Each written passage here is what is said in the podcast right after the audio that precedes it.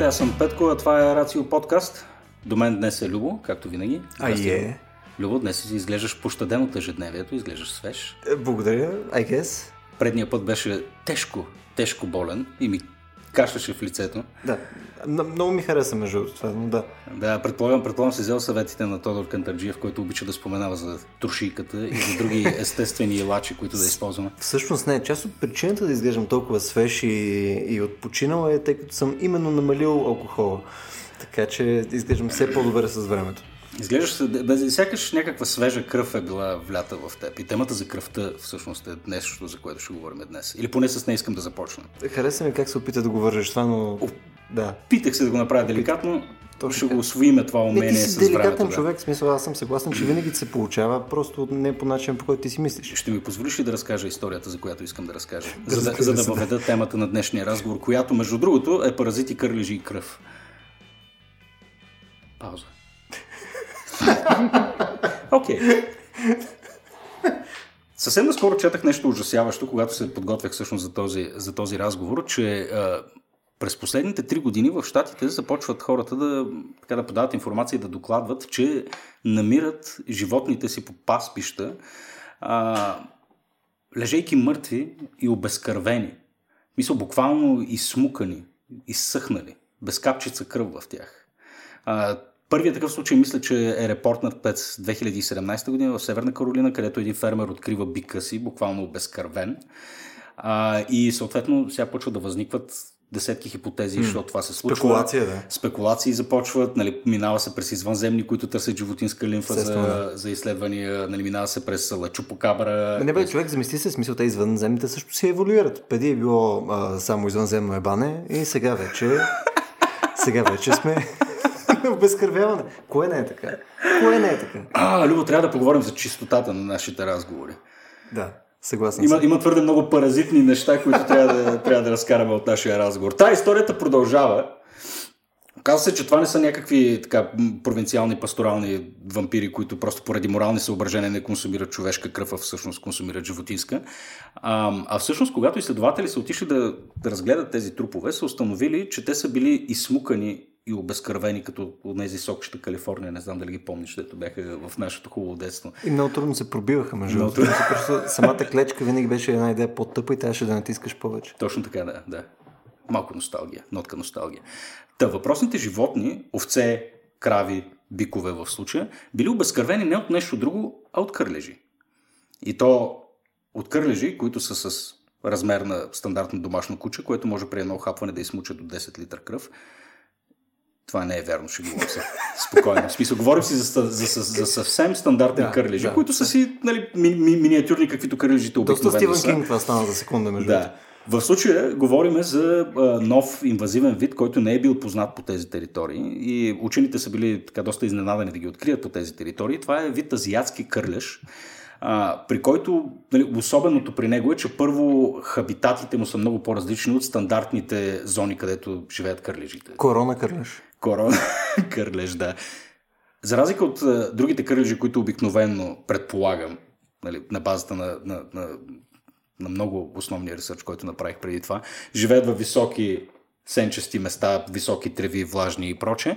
А, тези кърлежи всъщност обитават пространства, които са много по-култивирани. Така, дали, окосена трева, паспища и всичко останало, но особеното при тях и особено ужасяващото при тях е, че хиляди от тях могат да те налазят по едно и също време и да почнат да смучат кръвта ти по едно и също време и буквално да те изсушат, да те убият в продължение на часове. И именно това се случва и с, с този въпросен добитък гледаш ме скептично в момента. Аз съм аз супер скептичен, бай. Аз не мисля, че има някакво организирано поведение при тези, при тези кърлежи. Мисля, че просто те са много на единица територия и всеки си полазва там съответния гостоприемник и почва да смуча от него. Не, че като мравки те колективно нападат, за да унищожат съответния бик или там, което е, кое, което е животно, но просто поради нали, начина по който нали, огромната популация на кърлежи на единица територия могат с хиляди да нападнат едно, едно животно и буквално да го убият на място. Според мен лека по лека започваш не само по прилика, обаче също и по съдържание да се доближаваш до Джо Роган. Мислиш ли? Мисля, след малко ще питаш дали кърлежите взимат DMT? Не знам дали нещо подобно води, води тяхното колективно поведение. Всъщност се съмнявам, че при тях има колективно поведение. Не знам, аз като го прочетах това нещо, доста се, доста се по, по, по, по, постреснах, тъй като се оказа, че има такива инвазивни видове, които ние не познаваме достатъчно добре, съответно и не знаеме а, какви преносители на какви болести биха били. А, и особеното при кърлежите, както вероятно ще научим и малко по-късно, е, че са изключително трудни за убиване. И сега, имайки предвид, че приближаваме летния сезон, а, мисля, че е много хубава идея и добра идея това, че организирахме точно в средата на марта едно събитие за кърлежите, където предварително да подготвим хората за опасностите от, от тези същества и всъщност нали, да погледнем малко по, по-интимно към, към техния свят, за да, за, за да можем най-накрая да оценим всъщност и колко, колко важен и и основен проблем са те за общественото здраве. Един вид да сме един кърлежов вангард. Точно така, точно така. Точно така. А, и сега, за да ни убеди, че всичко това наистина е така и надявам се да не ме опровергая в жив ефир, че до сега говорих някакви пълни глупости и съм чел от някакви странни източници. А, с нас е Огнян Миков. Огнян, здравей. Здравейте. Здравей. Защо истеричния смях, Любо? Много обичам просто да казвам здравей. Здравей. Така започна първия ни подкаст. Точно, точно, това си го спомням, да. А, Огнян, ако позволиш, е, ще те представя. Ти си главен асистент в лаборатория по експериментална и приложна паразитология в Националния център по паразитни Всъщност вече лабораторията е с друго име, но сме същите хора. Зооантрапонозни и трансмисивни паразитози. Страшно Вау. звучи, нали? Аз това няма никакъв шанс да го артикулирам. Би ли го повторил, извинявай? Зооантропонозни и трансмисивни паразитози. Паразитози. Паразитози. Вие... Добре. Аз okay. паразитози, а ти паразитози. Той паразитози. Не сме събрали да спрягаме глаголи тук, но... То това е съществително. Това мисля, че си го заслужих, да, със сигурност. Окей. okay, Огняна, сега на тебе специализацията ти е доста, доста обширна. Ти се занимаваш и с тропически заболявания, с всякакъв вид паразити. С тебе сме имали събития и за комари а, преди това. Точно. А, но нека в началото на нашия разговор се фокусираме именно, именно върху, върху кърлишите, поради всички причини, които описах преди малко. Времето се затопля, те ще станат реален проблем. Мен съвсем наскоро ме е ухапа кърлеш а, така да миналото лято. Та, нека да започнем от А и Б. Какво са кърлежите? Разкажи ни основните неща, които ние трябва да знаем за техния происход, устройство. Какво са кърлежите? Аз всъщност този въпрос мислех да започне и лекцията, като почне презентацията, да питам публиката какво са кърлежите. Хм. Защото... Ам... Ако искаш аз да предположа. Предположи.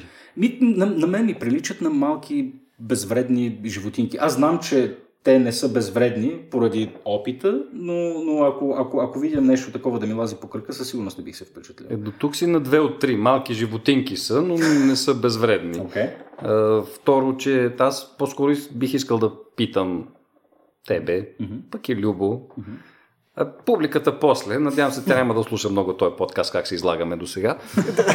до сега, между другото, Благодаря, това, беше хубав, това беше хубав атестат. Да. Продължава. А, да ги питам, защото много хора обичат да използват думата инсекти за всичко такова дребно дето лази. Mm-hmm. Ама инсекти, да си кажем право, от латински идва насекоми. Mm-hmm. А кръжите насекоми ли са? Ми, аз, честно казвам, бих предположил, че са. А, грешен отговор. Току-що изгоряхте. А, кърлежите не са насекоми, кърлежите са паякообразни. Окей, okay, добре. Okay, да. Тук най-лесно, на... най-лесно няма да се занимаваме с таксономии, mm-hmm. да си говорим мръсни думи на латински и други като заклинания аз... на екзорсисти. Аз заради това дойдох между другото. Не знам. Да, знам, поне един демон трябва да съм на мен този подкаст. Е, сега ще слушаме за паяци. Така за че нещо, ако ви лази, му пребройте краката. Mm-hmm. В смисъл, ако не ви не пищите, нали, докато ви лази, преди да сте го размазали върху себе си, защото в някои случаи след като го размажете е трудно да се преброят краката. Ако има 6 крака е насекомо. Ако има повече, не е. Okay. Така че кърлежите колко крака имат? Е, предполагам, че 8 вече, е, да. вече като го казвам. Да, нали, това е да. е следващото четно число. Окей, okay, да. А има ли Логично е да се предположи. Има ли насекоми с нечетни, нечетен брой крака? Има, за крак. да, зависи колко от тях си изкубал. Пилно, ако е стоножка, има 97. Да речем, че можеш да си направиш насекомо с нечетни крака. Точно така, да. А и стоножката не е насекомо. И стоношката не е насекомо. Е, да, повече от 6 с стоношката Еми, си ето е стоношка, многоножка, съвсем друг клас. Петко, you're not paying attention. Да, между другото. Добре, те са паекообразни. Точно така. Към семейството на паеците. Да, паяци, скорпиони, всякакви други акари. Добре, а, а, а, а, и те са кръвопийци, за разлика от известните ми паяци до сега. В смисъл, те са единствени. Точно тези, за които си говорим и за които хората масово разбират, като кажеш кърлеш, са кръвопийци. Защото почти всички други паекообразни са хищ, хищници. Има и хищни акари, Мгм. които акарите са другите роднини на кърлежите, но обикновено кърлежи, като кажеш кърлежи, пак ще се повторя, хората разбират тези, които а, се лепят по тях или по домашните животни и смучат кръв. А той има някакви други типове, така ли? Смисъл, защото... Има много други такива, които не можеш да ги видиш из просто око. Има такива, Аха. които живеят в кожата ти, ми, ни, на всеки, а, в космените фоликули. Има един дребен, дребен кърлеш, кърлеш, акар да го наречем, но нека да е кърлеш, да звучи по-разбираемо, който до неодавна се считаше за паразит, а от последните десетина години се счита за нормална микрофлора, то е фауна фактически, не е флора, защото не е растение, ми е животно. Нормална фауна върху кожата. Колко се радвам, че нямам коса в момента, между другото, нямате идея. Но Аз съм с огромно. те са по кожата на лицето, не е съвсем отгоре. А, фак. Да. А, а другите, които живеят в кожата ни, ама там вече е заболяване, което предизвиква, това са красните кърлежи, които също са изключително дребни невидими с просто око. Те живеят вътре в самата кожа и си дълбаят а, ходове вътре, хранят се с епидермиса и всичко това предизвиква сърбежа и самото заболяване краста. Но ние ще си говорим за кръвосмучещите, които са с размер от главичка на кърфица до маслина супер мамут. Зависи кой, кой стадий и колко се е наял. Добре, колко, колко вида познаваме? Колко вида кърлежи? В света има около 600, в България са около 43-45. А къде, а къде има най-голямо многообразие от видове? Предполагам, Но, тропическите В тропиците, зони, разбира се. Да, там. Да. там. А, и всички те, това, което ги обединява, е, че са кръвопийци и, да. и, и пият кръв предимно от бозайници или има такива? Няма които- никакво, никакво значение. Никакво значение. Има си видове, които примерно паразитират само по прилепи Мгм. и от нищо друго няма да пият кръв пред живота си. Има видове с цикъл на развитие, който минава през няколко гостоприемника и примерно а, ларвата, която е първия стадий след яйцето, Мгм. се храни върху а, влечуги, примерно гущери, змии, костенурки. Следващия стадий, който е нимфата, той вече се храни върху дребни бозайници и вече възрастният кърлеж, който е последния стадий от жизнения цикъл, нали, който след това ще снесе яйцата, защото до сега само яйцето не споменах, той вече се храни върху по-едри бозайници. Но има си кърлежи, които и върх, в възрастно състояние обитават дубките и хралупите на животните или гнездата на птиците и не се хранят с нищо по-едро. Но има обратно, има такива, които целият си жизнен цикъл ми- минават върху кравата. Така че много животни могат да пострадат. Значи, в зависимост от това в кой стадий от жизнения си цикъл се намират, те се хранят с различни неща. Жизнените цикли са, какви ти ги каза, имаме Жизнените яйце, цикли са яйце, ларва, нимфа и възрастен кърлиш. Всеки от те, като изключим яйцето, всеки от другите пие кръв. Аз се страхувам да, да задам въпроса къде са тези яйца и къде се намират гнездата на кърлежите, защото ме е страх да не кажеш, че нещо примерно в очната ябълка на някой бозайници или нещо в друго толкова ужасяващо е, се, се, се случва, но къде снасят яйцата си? А, Кърлежите с нас яйцата си впочват. Така че по разни напития кърлеж, като падне от гостоприемника, нали, така хубаво на, надут от кръв, защото той си увеличава размера няколко пъти, сто пъти. Ви казах, може да прилича на тия хубави черни маслини супер мамут, които са от вкусните в магазина. И като падне някъде и почва да снася яйца и може да снесе някои видове 10 000 яйца. 10 000 яйца, от които всички оцеляват. Тоест, Е, Не, това, това е, да. Тоест- надали е Да. да ще оцелеят всички. Там, там схемата е, е, това на мен почва лека по лека да ми отговаря на въпроса защо по дяволите кърлежите изглеждат по начин, по който изглеждат. Нали? Смисъл, то ясно, че са пълни с кръв и така нататък. Въпросът е, че те имат нужда от това нещо, това, това им е бюджета, с който след това е, правят всичките тия яйца. Реално те отиват, след това влизат в някаква фаза, която това го правят положение някакво дълго време, така ли? М, Женската използва хемоглобина от кръвта, който изпила, за да изгради белтъга на своите яйца. Също като при комарите, ако си спомняте от миналата година какво ще говорихме. Същото е при всички кръвосмучещи насекоми. Кърлежите не са насекоми, но логиката е същата при тях. Така че от напитата кръв се използва да се изградат яйцата. И за кърлежа това е достатъчно. Мъжкият кърлеж, който не развива яйца, той е доста по-дребен, не пие толкова кръв, не се надува стократно, докато женската все пак, като се насмуче с кръв, пада в някъде в растителността и снася своите хиляди яйца, от които все някакъв процент ще оцелеят. И вече те се излюпват и ви казах, по първите стадии се хранят върху по-дребните животни, които са близо до повърхността. Обикновено в общия случай на свободно живеещите, а които не, не седят само в пещерата при прилипите или в гнездото на птиците, или дори в къщичката, която сте направили в парка на дървото, за сте закачили. Вътре по някой случай път може да извадите и една шепа кърлежи от птичките. Фак. Добре. А, а, Ти малко пребледня. точно така. Да, пия, пия вода, хидратирам се. А, добре, окей. Смисъл, как изглежда тази математика, която всъщност оправдава това, а, това действие? Какво им предвид? Мисъл, те стоят и стават нали, пълно 100 пъти по-големи от а, стандартния си размер, за да могат нали, съответно да имат достатъчно ресурси, за да произведат тия хикс хиляди нали, яйца. Смисъл, защо, защо не са примерно една десета а, по-малки, примерно, и да направят една десета по-малко яйца? Мисля, каква е, каква е, как- какъв е натиска от средата и така нататък, така че да изисква това поведение конкретно? Защото са толкова странни спрямо, примерно, други типове а, примерно, от сходен обем организми. Просто цикъла на развитие им е такъв и еволюционно, въпреки че кърлежите са еволюционно най-висшите паякообразни, все пак са на доста по-низко ниво от насекомите.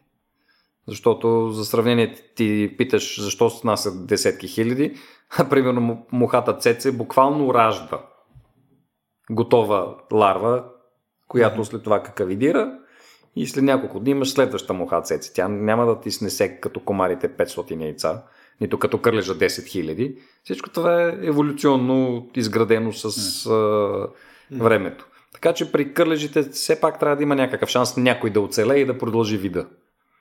Но тук сега с тези милиарди измукали бика, аз по-скоро бих казал, че нещо от зона 51 или чупакабра, отколкото, че са го измукали на стафида една кофа кърлежи. Не, а- аз, аз съм напълно съгласен с теб, Петко. Със сигурност е чел нещо на, нещо на Джо Роган.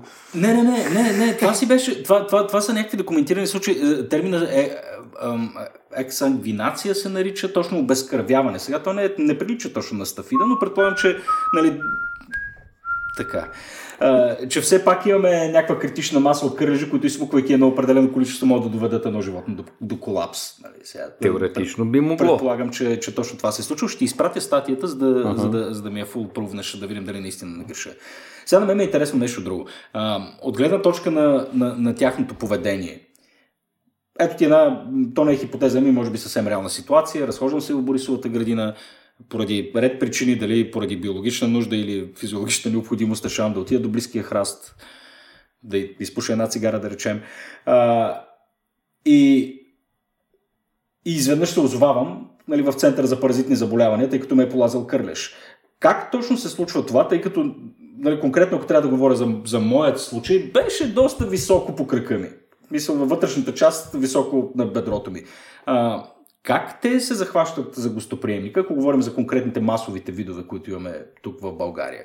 Защото аз не съм се оттърквал точно в тревата, бил съм си нали, там стандартно обут с дънки и с някакви, с някакви неща. Как се, как се захващат? Лазят ли нагоре по кръка? Какво, се, какво се случва? Тези в общия случай, дето ще те намерят в парка, преди ти да си открил те къде са, Mm-hmm. А, те така имат една много романтично любвеобилна поза, защото обикновено седят на връхчетата на тревичките, е така разперили предния чифт крака, Вдигнали ръчички? да, вдигнали ръчички за прегръдка и те чакат да минеш и да те прегърнат. Друг е въпрос е, че на предния чифт крака накрая имат едни органи, с които усещат ти къде си, защо си, кой си и колко си хубав и как. Знае, че Да ти си теб. там, Петко. Да. А той Любов в началото каза, че ще си говорим за най-интимните подробности за кърлежите, но те наистина обичат да ходят при интимните подробности. Фак. Особено при домашните животни. Крави, кози и други такива. Ти се Там насочва се към гениталиите. Това ли, това ли казваш? а, не е задължително. М. Уши, генитали, подмишници, виме, там където има по-малко космена покривка и където е по-мека кожата. И добре е кръвно снабдени. Да. нали, като цяло. Да. А, и, и, и какво се случва? Окей, те се захващат, има хобот. Да. Разкажи ми за биологията, целият процес. Как, как ме яде? Какво се случва? А, значи, тъй като са паекообразни, на тях хобота им не е такъв сложен като при кръвосмучещите двукрили насекоми, да има а, 6, 7, 8 части, тръбички една в друга, напъхани в кълъвче. Мгм. При тях същите тези хелицери, които при тарантулите, които хората, някои хора си гледат, не всички хора тази си гледат, но имам приятели, които си гледат много. Ох, и аз имам, да. А, така че тези, които изглеждат като тарантулите, като страшни а, зъби, Мгм. тук същите тези хелицери са видоизменени в хобот, който е от две части, накрая са назъбени и отдолу има една трета част, наречена хипостом, който върши цялата работа. Така наречения хобот, защото при кърлежите няма глава, гърди и коремче, като при насекомите. Казах ви вече, еволюционно са най-висши и всичко това като... Представете си скорпион. Та може да кажете, ето това е основната част на тялото, има нещо като опашка и така нататък. Е, всичкото това, това еволюционно се е събрало в едно компактно нещо, което представлява кърлеж. Така че това, дето му казват главичка или хобот, фактически не е аналог на главата, Мгм. но за улеснение да го наричаме така. Така че тези два, три, нали, хелицерите и хипостома, те прорязват кожата и кърлежа се запива вътре. И аз на презентацията ще покажа едно много красиво филмче, как точно това става. И кърлежа обикновено като се монтира в вас и а, първо, че слюните жлези излъчват противосъсирващи вещества, обезболяващи и така нататък, а той си а, секретира и нещо като цимент, с който се закрепя много здраво в кожата. Така че ако го видите скоро, когато ви е полазил или неодавна се е запил, сравнително лесно ще си го извадите от кожата. Ако от няколко дни, малко по-трудно ще стане работата. Какво се цементира? Да, а и като стана въпрос за вадене, искам да развенчая много груби бабодеветини и глупости, които се разпространяват в какви ли не сайтове, а, нали, форуми на хормонално разбълзикани Внимателно. гражданки Внимателно. от неодавнашното раждане. И... Кажи за олиото сега. И други такива, така че аз ще кажа за олиото, за вазелина, за лака за ногти, за петрол, нафта, е, кремче, бочко и, и други търговски марки, нали сега не ги знам наизуст. Не ги използвайте. Защо? А, аз почнах от устройството на хобота. Мгм. Също на презентация се ще го покажа микроскопска снимка на това нещо, иллюстрации на това нещо, за да се види, че хобота няма резба. Няма лява, няма дясна резба. Кукичките на него изпълняват функцията на контрата на рибарската кука. Или на харпуна. Като се пъхне в кожата да не може да излезе лесно. Но това няма лява и дясна резба. Така че кърлеж като се маха, той не се върти. Нито по часовник, нито обратно, нито по никакъв друг начин. А и не се маже с нищо. Защото като го намажете, ще му блокирате дихателните отвори. Това е стрес за него. И кърлежа при това, при този стрес, може да повърне във вас от това, което е смукал. Като тук има и, и друга особеност. Но нека първо да свърша с ваденето на кърлеж. Нали, надявам се да запомнят и сега пък се надявам да го слушат повече хора, не като в началото по-малко, за да им е интересно като дойдат на лекцията. Те са, те са скипнали в началото, нали, нашето, нашето интро. Така че кърлежа не се маже с нищо. Не се върти. Няма нужда да се ходи на хирург, в спешна помощ, пирогов, да се тича с писъци наоколо и стаята, ах, сега ще умра. Просто се запазва спокойствие, взима се една пинсетка с остър връх, не като тези, които са козметични за скубане на вежди. Не трябва да е широк върха, трябва да е тънък и остър. Кърлежа се хваща в основата, възможно най-близко до кожата, хваща се само той и се тегли деликатно и бавно, не рязко, бавно и деликатно право нагоре. Отначало ще се видите един ефект как ви се надига и кожата заедно с него, но бавно-бавно държейки го така и надигайки го, той по едно време ще се откачи от вас. Значи, тук има две възможности. Не са дали ще се откачи или не, винаги ще се откачим. Възможността си дали ще се скъса така наречения хобот или не. Дори да се скъса, това не е болка за умиране, нито е драма за БГ мама, mm-hmm. а, нито е м- презумпция, че трябва да ходите на хирург да махне останалия в кожата хобот. Защото останалия в кожата хобот е просто един хитинов орган и вече функционално е абсолютно еквивалентен на треска или стружка в кожата ви. Така че от него няма да произлезе зараза. Може да си го изчоплите с една стерилна игла за спринцовка. Или ако обичате така, нали, да, да играете на ръба, нали, обичате да си играете с шанса за тетанус, използвайте мръсна губерка или нали, голям бол и нож, ако искате нагорещете го и в огнището, нали, да е съвсем като в любимата книга на един много висок държавен мъж. Так... Чакай, говорим си за Винету ли? Какво беше? Винету, Винету, Нещо Винету. такова, да. да, да Там okay. може и като Уестман да си извадите кърлежа с върха на ножа или ага. нали, да го прехапете. С Аз... зъби, бе, човек, да, с зъби. Да, е. не ви препоръчвам. Ага. С пинсетката, право нагоре, по възможност без да го пипате с ръце, защото особено ако се скъса, ако в него има, има такива патогени, които предизвикват смъртоносни болести у нас, при които смъртността е между 30 и 50%. Така че по възможност не го пипайте с голи ръце, не го мачкайте с камъни, зъби, ногти, каквото и да било да му нарушавате целостта, защото той ако ви пръсне в лигавиците, в ранички по пръстите или кожата, може да ви предаде патоген. И между другото преди години много успешно един овчар почина така. Трайно си почина човек. Направо си умря. А пък се зарази и сестрата, която го гледаше в болницата, защото това беше конгокримска хеморагична треска, която така по красота на проявленията е сходна с еболът. Нали, от вас ви тек, тече кръв от носа, устата, очите, ушите и други такива неща в последната фаза. Това може да се хване в България. Може, да.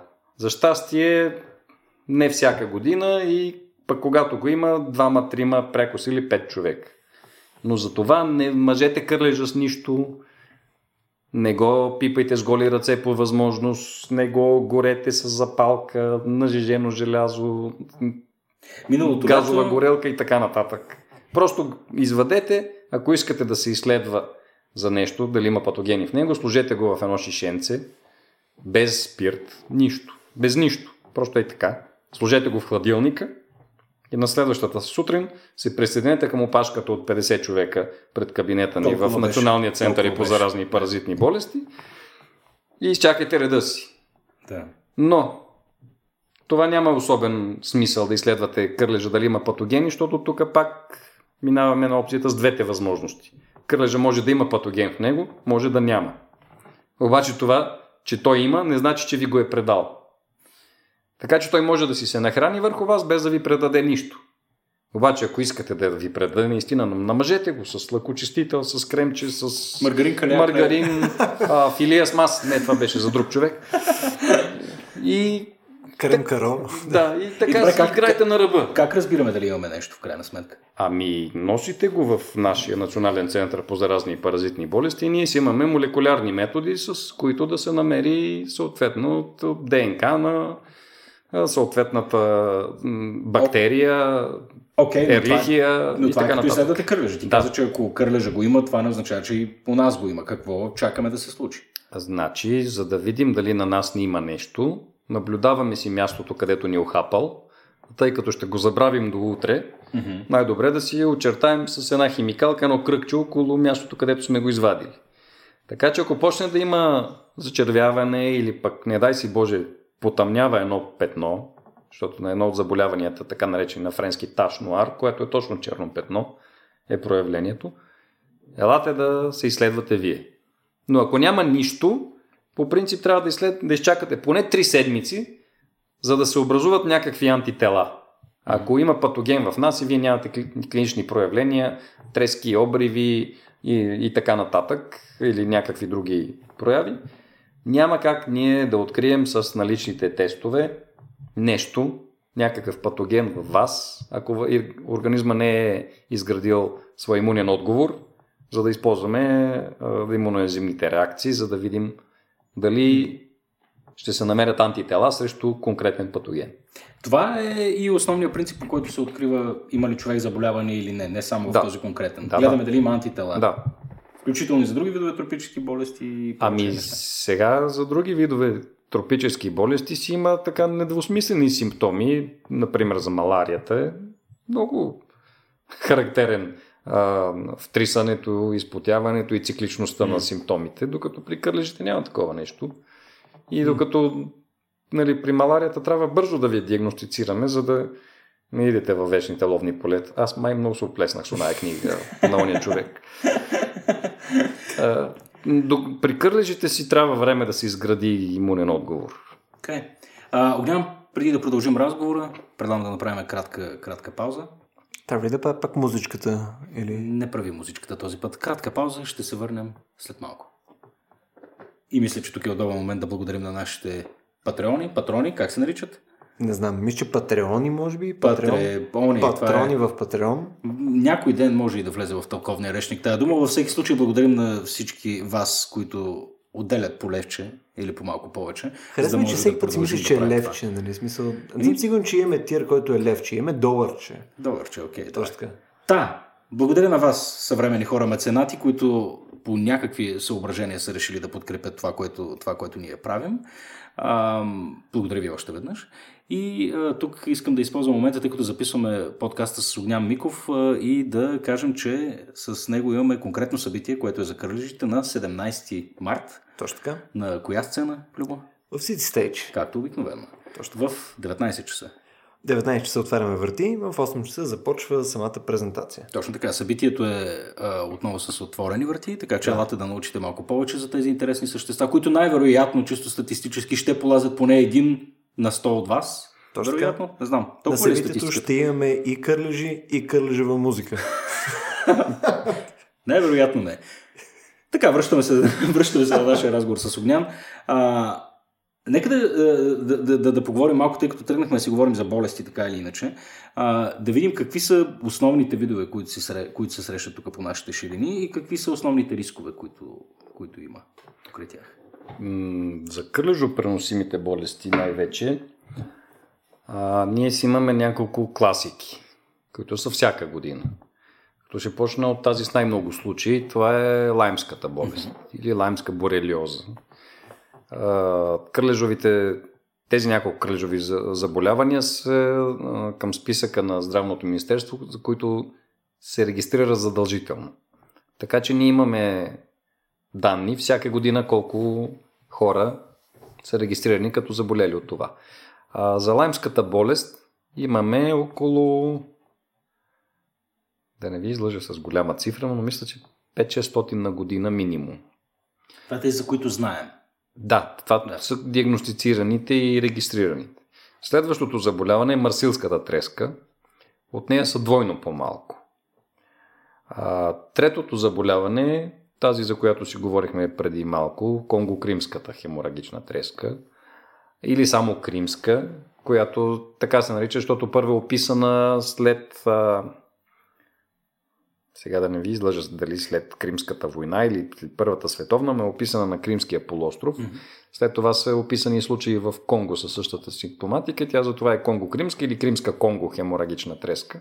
Хеморагична значи с кръвоизливи и от нея се умира твърде успешно, за съжаление, защото смъртността е между 20 и 50%. Това е еквивалента на ебола не само по симптоматика, и по... Почти. Да, да. Да, сега вие в началото не може да ме накашляте с нея, Мгм. но като тръгнат кръвоизливите от а, лигавици, очи, нос, уста и така нататък, това вече е опасната фаза И преди години имахме случай, медицинската сестра грижища се за този овчар, който почина. Тя също се зарази, но тя оцеля. Лошото е, че за това заболяване няма вакцина. Той за другите няма, ама те не са толкова смъртоносни. Докато за това няма вакцина. Всъщност има една, направена 1956 година или малко след това, по един за съвременните стандарти изключително първобитен метод. Само да ви кажа, че се използват миши мозъци и така нататък, които после пречистването на всичко това е трудно, mm-hmm. но единствената държава в света, която има това нещо, е България. Сега не мога да ви кажа още ли се а, произвежда. Предполагам, че да, но се е използвала. Е, да, но се е използвала. Значи, това там, че някакъв бик бил измукан от предполагами кърлежи, не звучи толкова грандиозно като вакцина от миши мозъци, нали? Абсолютно, да. Да, тук сега за, да, да, за антиваксарите такава Нали, сега просто фърлих дрождите, така и те след малко ще шупнат нали, за това, какво се прави. Вече, вече не искам се вакцинирам с нещо друго, което не е от миши мозъци. Но между другото, тази вакцина у нас се използвала за горски работници или военни, които са в ендемични зони. Ендемични зони за това заболяване са Бургаско, Ямболско, Шуменско, Благоевградско, е, то, то остана навсякъде. То беше северо-исток, юго-исток, юго-запад. Ами, за щастие не са толкова много случаите. Казах ви, по-малко от 5 са обикновено годишно, а даже има и години с 0. За сравнение, да ви кажа в Турция, че са хиляди. В Албания са стотици. Тоест те нямат миши мозъци или какъв е проблема при тях? Смисъл, звучи като някакъв ноу-хау да трябва да им дадем хора. Просто кърлежите, които... мозъци.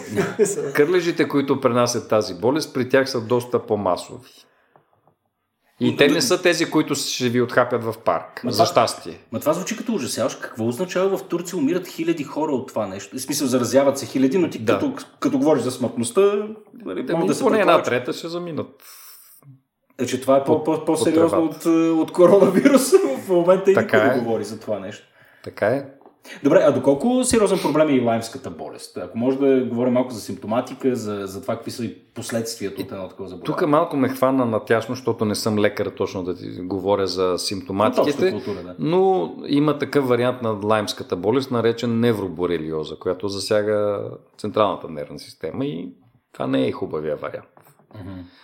А, аз обещавам, че за лекцията ще почета повече за симптомите, за да не се излагам като сега, защото поне сега не ме гледат, само ме слушат и не знаят как изглеждам и да кажат, ей, това е оня глупавия. Хората обичат такива мрачни неща и картинки, така че да, може да извадиш и примери за Да, тук само, само да вметна, само да вметна един рандъм факт. Джастин Бибер е болен от лаймска болест. В момента? Ми не знам дали е в момента, но мисля, че беше до, поне до скоро. Да. Скоро излезе една новина за него, че даже смята да снима филм за борбата си с лаймската болест, която... За не... неговата конкретна борба с да, лаймската болест. защото това хич не е безобидно заболяване. А, убеден съм, че е така, да. Ще ще да е хубаво просто филма да е за борбата с лаймската болест, а не за неговата конкретна борба не, не, с лаймската болест. Най-хубавият филм ще, ще да е за борбата с Джастин Бибър. борбата на лаймската болест. Аз мисля, че този човек е незаслужено омразен, но, но това е съвсем, съвсем друга тема. Точно така. Да се върнем на кървата след естествено, през, през това. А... Но да се върнем и на твоя опит в парка и ага. храста там. Така. Значи, ако си спомняте миналата година... Пушил съм цигара, не съм дебнал нещо Добре. в храста, само да кажа. Да, да бе. Де, аз... И аз... казах и цигара, пак това е условно, но, но нали, да. да продължим нататък. Цигара е била някаква. Някаква, да. Папироса. Да. Некакъв тютюн. Така. Ако си спомняте, имаше миналата година ранна, може би късна пролет, рано лято, едни така медийни истерии, пак от Те младите мами първескини, mm-hmm. а, защото на една гражданка а, от Рочето беше се обогатило с 40 ларви на кърлиш след, Това си го спомням, след да, да. кратък престой в храстите в парка. Ага. А, това не бива да ни изненадва, защото, както ви казах, сравнително неодавна, преди 10-15 минути, да, да, как и къде снасят кърлежите. Значи, тези яйца, които имат, имат късмета да се излюпат от тях ларвите, те си седят на едно място. mm-hmm. което не е непременно гнездо на кърлежа или свърталище на порока и разврата, защото това е за студентски град. Съдом и Гомор. Да. Там е офиса, но да. Но тези, които са се излюпили от яйцата, остават горе-долу на едно и също място. И ако някой има като това детенце лошия късмет да се набута в, а, Да се отърка там. в самата там зона, той не трябва да се очудваме защо е хванал 40 а, ларви на кърлежи Защото те са там, да. си. Да, защото те са там. А и най-важното, по-голям е шанса да хванете кърлежи, сега ще използвам мръсни думи, екотон, ако ви говори нещо. Екотона е там, където се срещат два биотопа. В смисъл гората в Борисовата градина и полянката. В посредата на полянката и посредата на гората условията са еднообразни. И там ще имате много по-малко видово разнообразие или численост на тези кърлежи. А там, където се срещат двете условия, ръба на гората с ръба на полянката, там понеже нали, двете се смесват като благоприятни и съответно се смесват и кърлежите от двете места. И никой кърлеж не е до толкова глупав, за да седи на припек по средата на полянката, където а, като напече слънцето ниската влажност много бързо ще го убие или ще го накара да се а, скрие в цепнатините в почвата. Те седят отстрани по хращетата, по високите треви, така че кърлежа чака там с тази любвеобилна поза с протегнати ръце, да се приближите и той да се закачи върху вас. Където и ние стоим, бе, човек. Ами ние винаги стоим там. Ти стоиш на границата между там, където е тревата и подлеза, там, където са... там също има много биоразнообразие. точно, точно и предимно твоя хабитат е подлеза. Вау. Не, аз имам а, практичен въпрос. Мисъл, тук що цитирахме едно от а, такива честите ми а, ловни полета, а, Борисовата градина. А, Ловуваш така, ама предетър. Да. А, какво, всъщност, какво се прави, какво се пръс, какво се прави така, че да, да няма кърлежи там? В смисъл, нали, surely има някакъв тип нали, екоравновесие, където се случва там, за да, нали, да отидеш да седнеш на пейката, която е между двата биотопа и да не те полазят гушкащи кърлежи. Нали? Как, как работи това? А това работи чрез любимите на ръководителя обществени поръчки. А, защото по закон а, това е грижа на общините. Общините са задължени да поддържат според наредбите ниски, безопасни за здравето нива на заселеност с а, каквото и да било там. Кърлежи, комари, бълхи и така нататък. Но като се говорим за зелените площи, обикновено винаги в обществените поръчки се задава обработка срещу кърлежи рано на пролет. Дори неколкократно и евентуално и на есен, защото това са двата пика на кърлежите, когато се тръгват да ловуват.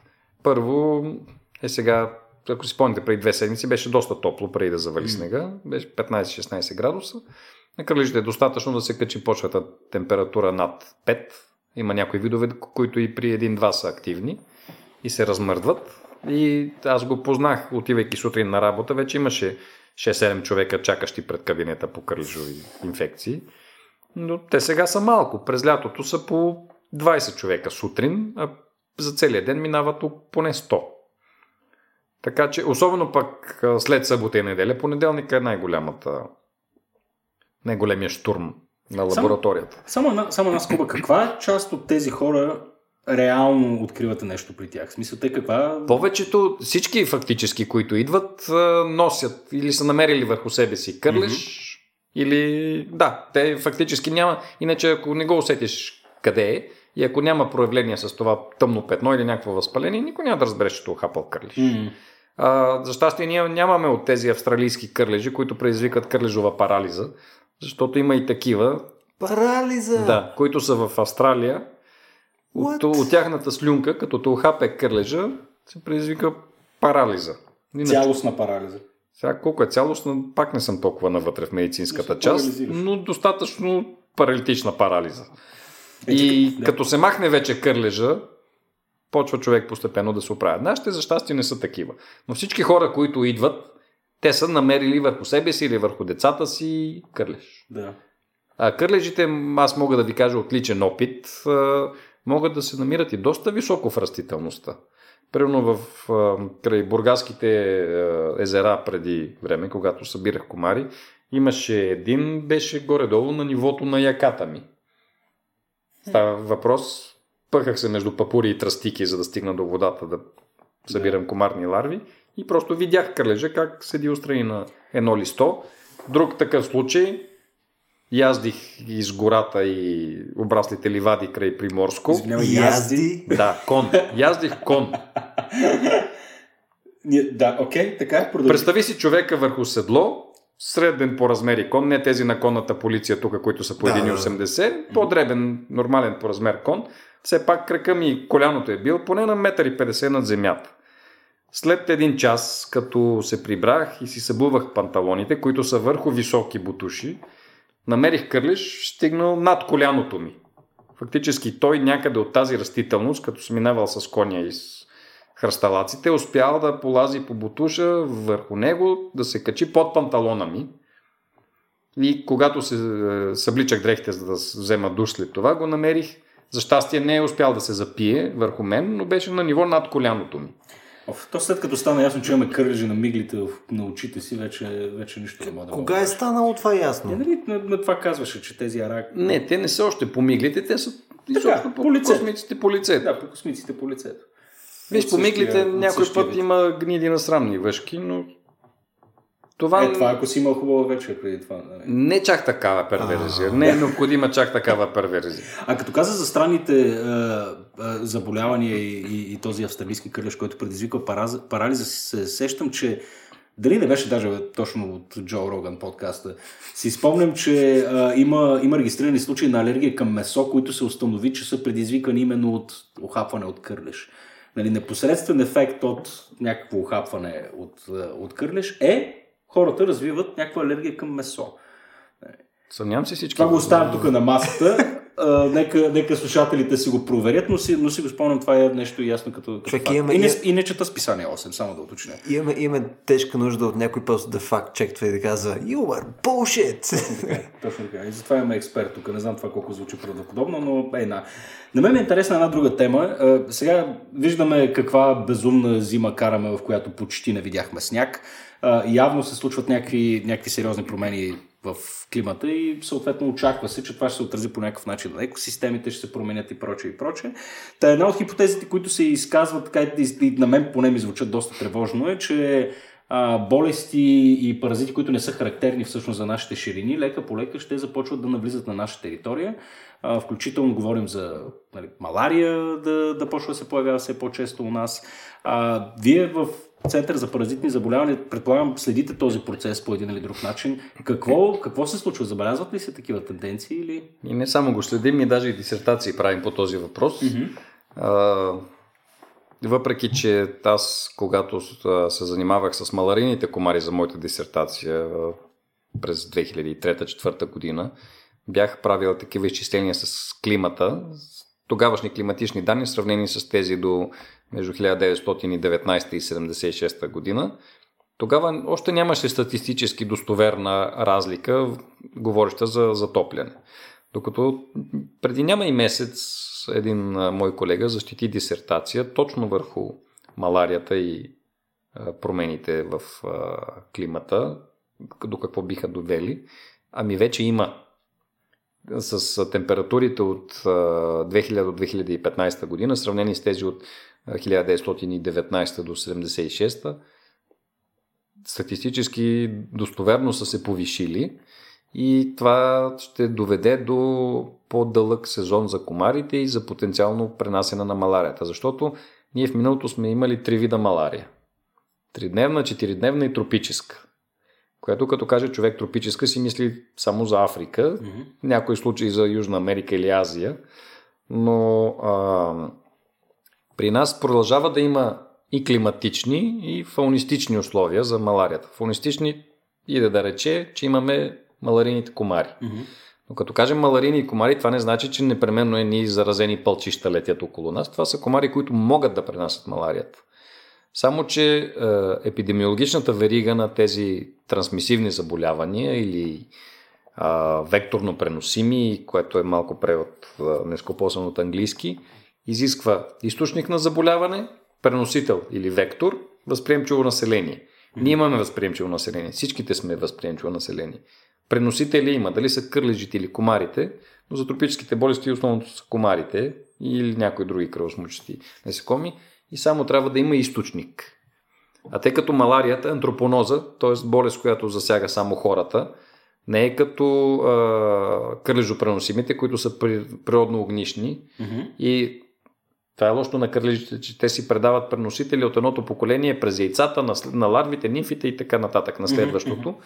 И вие като идете или вашите животни там някъде като пасат, от вашите животни докарат кърлежите около вас или вие сте там, пасете си кравите, овцете и вие фащате тая болест и това е природното огнище е там. Докато при тези антропонозите трябва да има болен човек, който да е източник. Това са маларията, това са последните години денга и чикунгуня в Европа, защото 2018-2019 във Франция и Испания си има случаи на местно предаване на денга и местно предаване на чикунгуня, които са едни тропически трески, много неприятни. Денгата има 4 серотипа, може да направи и хеморагични проявления. Т.е. пак тези прекрасни кръвоизливи, от които да се умре. Не толкова ебола подобни. Чикунгунята пък, тя също и денгата, но чикунгунята пък още повече може да имате около 6 месеца болки в стави и мускули, което си е инвалидизиращо преживяване. Да. Оправя се човек, но много го боли. Така че последните години имаме местни случаи в Европа. Но, но веригата, както ти описа, трябва заразен от малария човек да бъде охапан от комар и Да. същия този комар да охапе друг човек. Да. Това е пътя, Точно по който се случва. Добре, но Може то, да то, не е от малария заразен, човека може да е заразен от денга или от чикунгуния. Обикновено тези случаи, от които тръгна местното предаване в Испания и във Франция, в южните части, са индийци или други такива азиаци от тропическите страни, които или е, а, са си ходили там да си видят родата, или Са някой роднин е дошъл и той е бил случай, който е донесъл тази болест, защото те обикновено са хората в семейството или съседните къщи. Тоест, комарите са отишли, нахапали са ги и докато при маларията е нужно доста повече време, защото маларията е паразитна болест, а не е вирусна. Паразита да се развие в комара, да може да се предаде на следващ човек. Около седмица, десетина дни са нужни при благоприятните климатични условия. При вирусите като Зика, Денга, Чикунгуния са достатъчни 3 до 6 дни. Зависи от вида комар, но обикновено 2-3 дни. Добре, т.е. т.е. ние сме буквално на един автобус индийци разстояние от това да имаме малария в България. Не го формулирай по този начин. Е, практически така е. Достатъчни са и двама. Не е нужен цял За- Достатъчно, сигурни. достатъчно е един българин, който е пътувал до Сенегал, нали? Не е необходимо да са... Но статистически, за да, за да е ефективно, да мине по под Балкана хубаво. Окей, ако искаш да си прокараш твоята теза, окей, да, да, знаем, знаем на къде биеш. Точно така. А, сега, аз исках да, а, исках да... Добре, а, всичките тези заболявания, които изброи, а, ние безпомощни ли сме към тях? В смисъл ти казваш, има огромна смъртност, казваш, няма вакцини, как ги, как ги третираме? Сега в момента, в който се появят тези кръвотечения, тези ужасяващи симптоми, ние имаме какво да направим по въпроса? Имаме, да, като в вицовете на шкумбата от едно време, с бял чаршав, бавно и към гробища. О, страхотно. Нали, въпреки, че не е ядрен взрив, Да. но а, ако вече ни шурне кръв от очите, наистина с белия чаршав, бавно и към гробищата, нали, да не предизвикваме паника и да си ни купаят на място. Докато все пак за маларията и други заболявания има лекарства, Мгм. но и тук има едно лошо но. Те не са регистрирани в България в общия случай. Тъй, Това значи, че не са и достъпни в България, така? Точно така. Тъй като, примерно, за тридневната малария лекарството е ефтино, има го в аптеките, но по-големият проблем е тропическата малария, от която много по-бързо се умира и много по-успешно. А тя ли все още е най-големия убиец Да, на хора точно в така. света? Да. Най-вече в Африка. И тя доста по-агресивно протича. А, лошото е, че пътешествениците, които ходят в такива страни, няма откъде да си купят лекарствата за химиопрофилактика. Химиопрофилактика ще рече, вие и без да сте болен да си пиете тези лекарства, за да, ако ви охапят там заразените комари, да не развиете малария. Това са противопаразитни такива Да, препарати. Точно така. Само, че за съжаление някои от тях имат странни странични ефекти. човек го избива на депресия или се чувства замаян, но за още по-голямо съжаление тези за тропическата малария не са регистрирани в България, не се внасят, не се продават. И трябва да дойдете на консултация при нас в Центъра по заразни и паразитни болести, да ви напишат моите колеги рецепта и да ходите да си ги търсите в Гърция, Турция или някоя от летищата по маршрута ви за съответните страни. А това не е ли задължително условие за пътуване при тези страни, е, по, по, по тези места? Мисля, не трябва ли човек да си направи ваксините? Няма вакцини срещу малария. Така да не ваксини, но Химиопрофилактиката, ако човек е достатъчно така с акъла си, идва и пита и му се препоръчват неща, той вече колко ги изпълнява си е негова работа. м- Нали, то после си отива не толкова за него, колкото за роднините му, защото преди години имахме случай на млада жена, около 31-2 години, която за трети път беше ходила в Африка. Мисля, че не беше правила химиопрофилактика и тя почина малко след коледа. Нали, много хубав подарък, така в кавички казано, и за роднините. От малария? От малария, от тропическа малария. ужас. А там каква е смъртността на, при, при това заболяване? Зависи кога ще се хване. И за разлика от кърлежовите, както вече казах, при маларията си има едни много типични трески, пристъпи на през три дни, а, които така, човек-специалист с мислене в тази насока и като знае, че човек е бил в а, тропическа страна, може да разпознае и да се лекува и третира на време. Защото ако не се лекува на време, се стига до маларийна кома и край. То колко е на време в случая? На време е близката седмица или по-малко след появяването на симптомите. Добре, а, сега особено в контекста на новините, които се случват покрай коронавируса, COVID-19 ли вече му официалното име? Какво Да, да. беше? COVID-19. А, сега не знам доколко е коректно да ти задавам този въпрос, тъй като ти работиш в една такава институция, но доколко ние имаме инфраструктурата да се справим с една епидемия, която нека, нека да си представим хипотетично, представи си, че около 500 човека примерно заболеят в рамките на, на, на 10 дена. От какво? Ами, да речем от малария. Няма да стане. Три дневна, нещо от този род. Значи ние 10 Добре, случая не- да имаме вече е драма. Така ли? Да, не е нужно да са 500. Мгм. А, може би на малко хора е известно, че маларията е ликвидирана у нас като местно заболяване Мгм. а, 1961 година. С какво са пръскали? С ДДТ, разбира се. Да. Но не е само проблем, не е само решението било в пръскането. Мгм. Решението било и в лекуването на хората. Мгм. Пак ще се върна към тази епидемиологична верига. Болен човек, преносител, Мгм. възприемчиво население. Мгм. Ако един елемент от нея липсва, няма заболяване. Тогава са атакувани двата елемента. Лекуват се болните хора и се унищожават преносителите.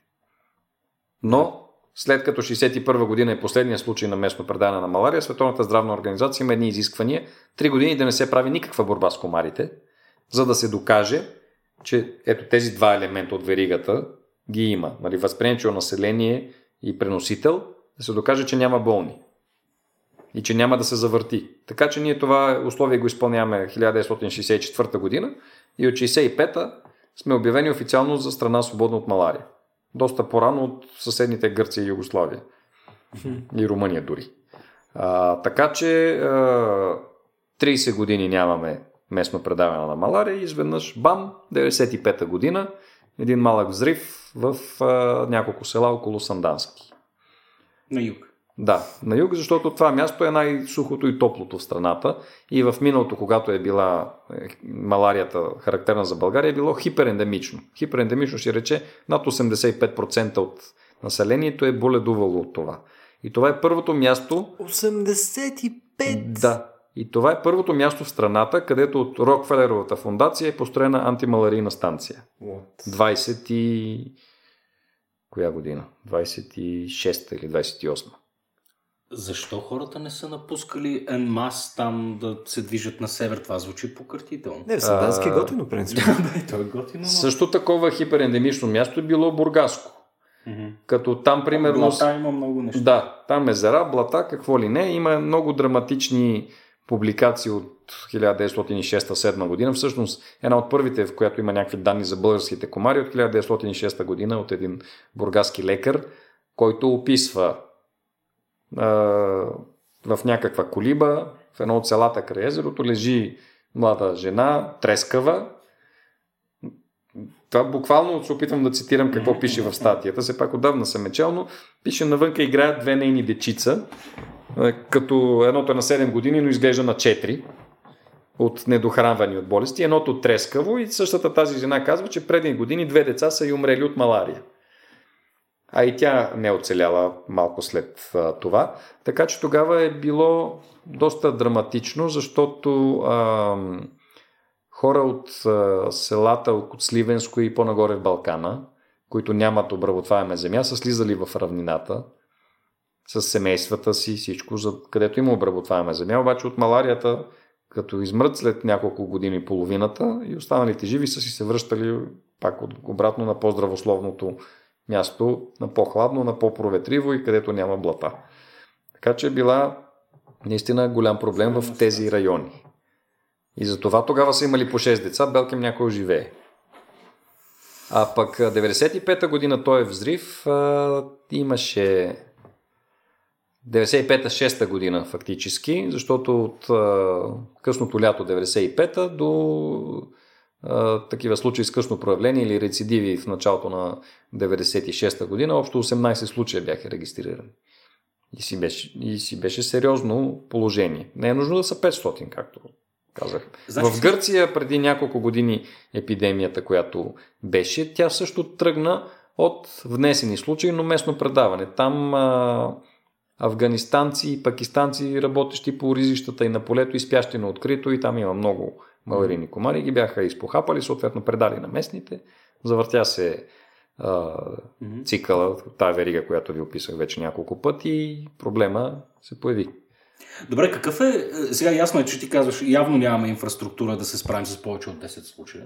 Не, Нали? ние имаме Вероятно. лошото, че нямаме лекарствата. Окей, okay, добре. Но какъв е, какъв е протокола в този случай? Какво се случва? Вие регистрирате десетия случай на опасна маларина. Не, не е нужно да е десетия. Ние още първият като се регистрира и се взимат всички мерки този човек Какви да се да, прибере в инфекциозна болница, да няма контакт с комари или други вектори, които да го хапят и да разнасят това и той да се излекува, за да оздравее.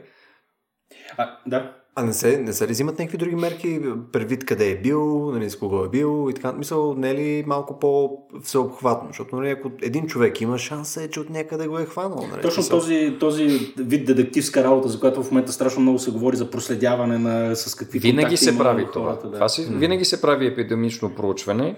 А, и така че ако човек е дошъл от Африка и е дошъл през февруари и тук има случаи от малария, това не е драма за местното население. Мгм. Нищо няма да предаде тая малария. Друг е също въпросът, че местните видове комари не предават добре африканските щамове на маларията. М, Докато, примерно, ако са азиатски, много по-добре ги предават. Но тя не е тропическа малария, в общия случай предимно тридневна идва от А как беше Пакистан, Афганистан. на онзи, онзи комар, специфичният беше през деня, ето изглеждаше доста хищен. кой? Е, ми беше някакъв, който беше и през деня с някаква шарка конкретно на гръб, А, защото това го помня от миналата презентация, беше Този забрах името. така наречения тигров, Тигров, комар, но тигров той беше, не пренася малария. А, ама той изглеждаше много яко. Да, но той пренася денга, чикунгуния езика. А, той изглеждаше много трикатски. И той фактически е виновен за тези случаи в Франция и Испания. И Италия. Защото в Италия на два пъти имаше епидемия от чикунгуния. Найс. Първата с 300, над 300 случаи и няколко... Не знам, вие нямате ли, няма, нямате ли този... Мисъл, очевидно, очевидно чикунгуния, малария и така нататък са ужасни. М. Нали, и комарите не са супер по серия причини, чисто персонални за мен, обаче има, като ги видиш човек, има някаква такава естетика в а, всичко, разбираш, мисля, било то комар или някакъв хищник или нещо такова, и стоиш и гледаш и има си... всичко живо, да. Damn! В смисъл изглежда просто впечатляващо. Особено то, между ще го линкнем в а, епизода, ще сложим една картинка. Изглежда доста Е, впечатляващо. това е машинарията на природата. Тя винаги изглежда Те впечатляващо. кръжите изглеждат красиво, докато не Не, ни ухапят. не. Не, вярно, не. има доста красиви. Направо те майлирани и шарени. айде, айде ще видим. ще видим. на Keep an 17. open mind, нали? Да. А, изкушен съм да те попитам, не знам дали, дали имаш изобщо мнение по въпроса, но а, сега се говори покрай всичките тия нови биотехнологии, CRISPR а, неща, се говори за, за използването на CRISPR конкретно за променен, за, за така да се да се елиминира маларията или най-вече като какъв беше точно механизма да се премахват комарите, които генетично са предразположени да са преносители на малария, чрез CRISPR. Нали, да се премахва тази генетична предразположеност, те да пренасят малария и те да станат така популационно, да станат доминиращия вид нали, по един или друг начин. Имаш мнение по този въпрос? Нещо чел ли си по темата? Не съм или? чувал за точно такава технология, mm-hmm. но мога да ти кажа поне с тигровия комар или друг един негов роднина, който е преносител на жълтата треска, но също и на денга, че кунгуния зика, те общо взето двата са родствени и успешно пренасят и двете, но другия е по-успешно от тигровия.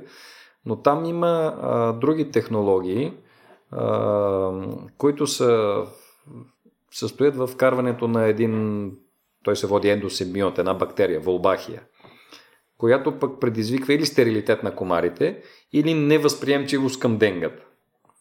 И а, това не е генетична модификация, защото не се бърка в генома на комарите, не се прави нищо друго. Просто а, тази бактерия да се предаде при копулацията на другите и съответно или яйцата да са стерилни, или дори да се а, въди вече комара успешно да се развива, да не може да предава заболяването. Мгм. Защото в тропиците не, не може да се ликвидират комарите а, а, успешно. А, програмата за ликвидация на маларията в Европа с тези компоненти, които ви обясних, като се наблягало изключително много на ликвидацията на комарите,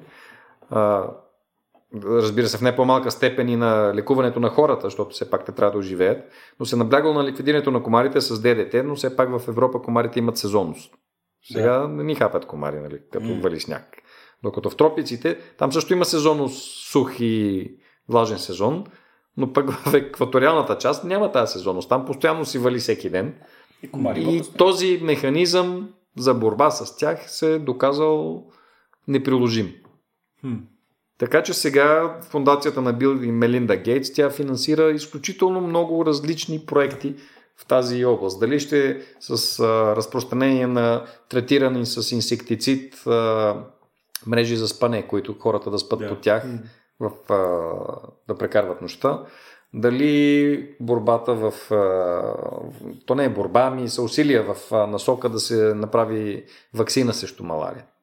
Който, който направи вакцина срещу маларията, автоматично ще вземе Нобелова награда, поне според моето мнение. Ще спаси милиони човешки Да. Да.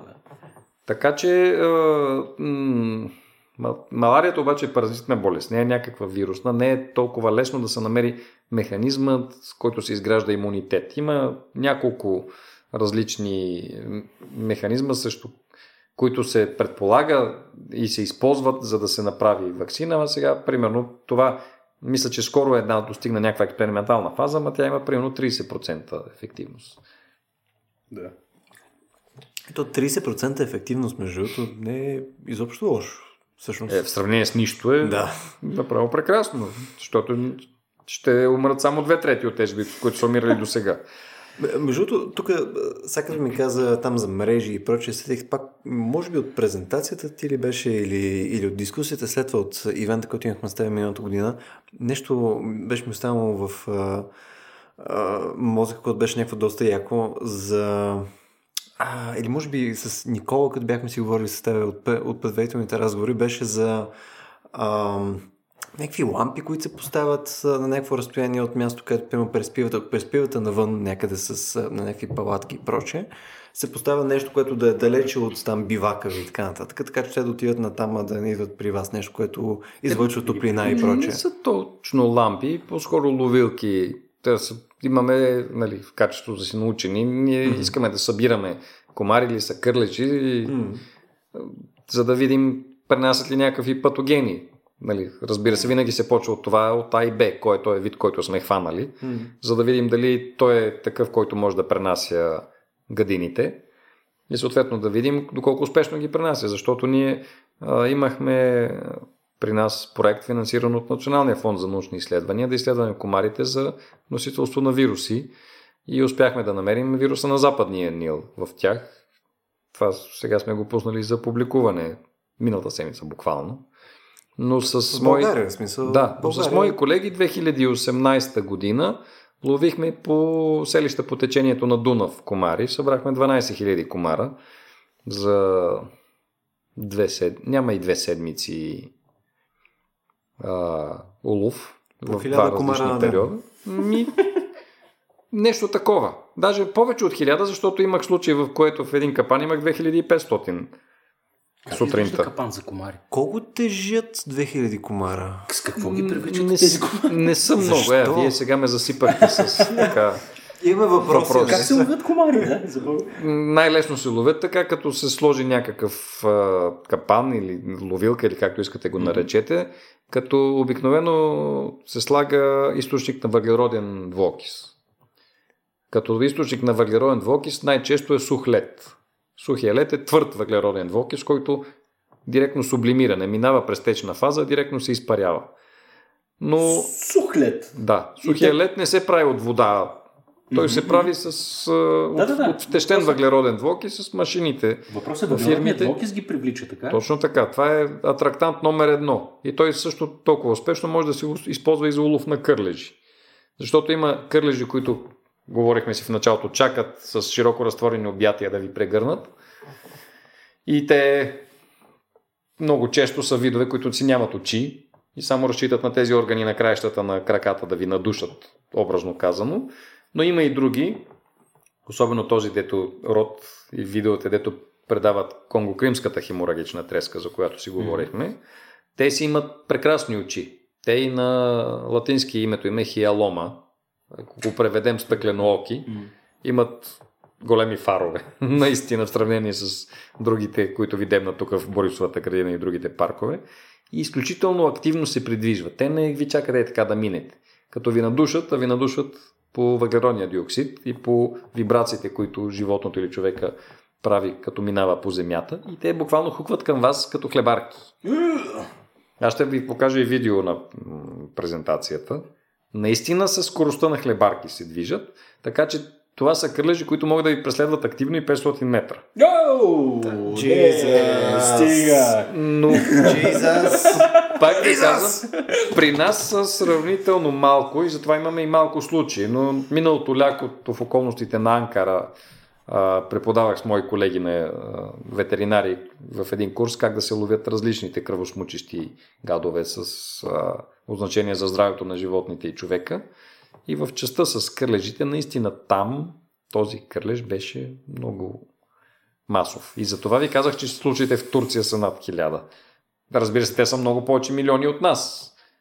Но дори пресметнато чисто нали, статистически, както се прави епидемиологично, приравнено към 100 000 души население, е съвсем друг. е, Добре, човек, тук този кърлеш мога ме гони от тук до попа. Ти луд ли си? Е, няма, защото той по тротуара не ходи. Така да. Ужас, още една причина да се живее в тундрата за Бога. Вече не, не, не искам да ги знам тия неща. Ох, ами Огнян, аз не знам дали да ти, да, дали да ти благодаря, често казано. А, още, о, още един от многото страхове. Сега имам две деца, не знам как ще ги пускам да ползят. Ще ги пускам да ползят по-бързо от скоростта на хлебарка със сигурност. Смесени чувства имам и аз, между другото, доста... Да. Ка- Във всеки случай очаквам с нетърпение наистина а, 17, за да можем да видим и тези, тези видеа, вероятно, като режисирани. Този ужас, да. Да, и то. И, и, Триер. Това малко смесените чувства са както когато тъщата ти пада с чисто новата ти кола в пропаст ли? да речем. Още Да. по-смесени чувства. Да. А, във всеки случай, а, благодарим ти, че, че поговори с нас. А, желаем ти успех в а, твоята професионална работа. Предполагам, не са много хората, които се занимават с това нещо в България, нали? Ами не Такива сме. теб. Не сте. Значи броим се на пръстите на едната ръка на невнимателен стругар. Супер. Той А, си ти и Жоро, примерно. Нещо такова. Не, аз и още двама-трима. Окей, значи а, на, на, намираш си начин да си седиш само вкъщи, да не ходиш по улиците, защото си ни важен на всички. Не се качвайте на един самолет заедно. Да, никога. никога. И, и така, и успешна академична работа. И ще се видим на 17. Благодаря, с удоволствие ще дойда да оплаша и вас и публиката още веднъж. Чудесно. А, аз вече съм подготвен, между другото, вече съм иммунизиран срещу 500 метрови бягащи fucking кърлежи. What the hell? Във всеки случай, благодаря, благодаря, че ни слушахте. На изпроводяк отново да благодарим на хората, които ни подкрепят. А, и до следващия път. До следващия път. Чао! Чао!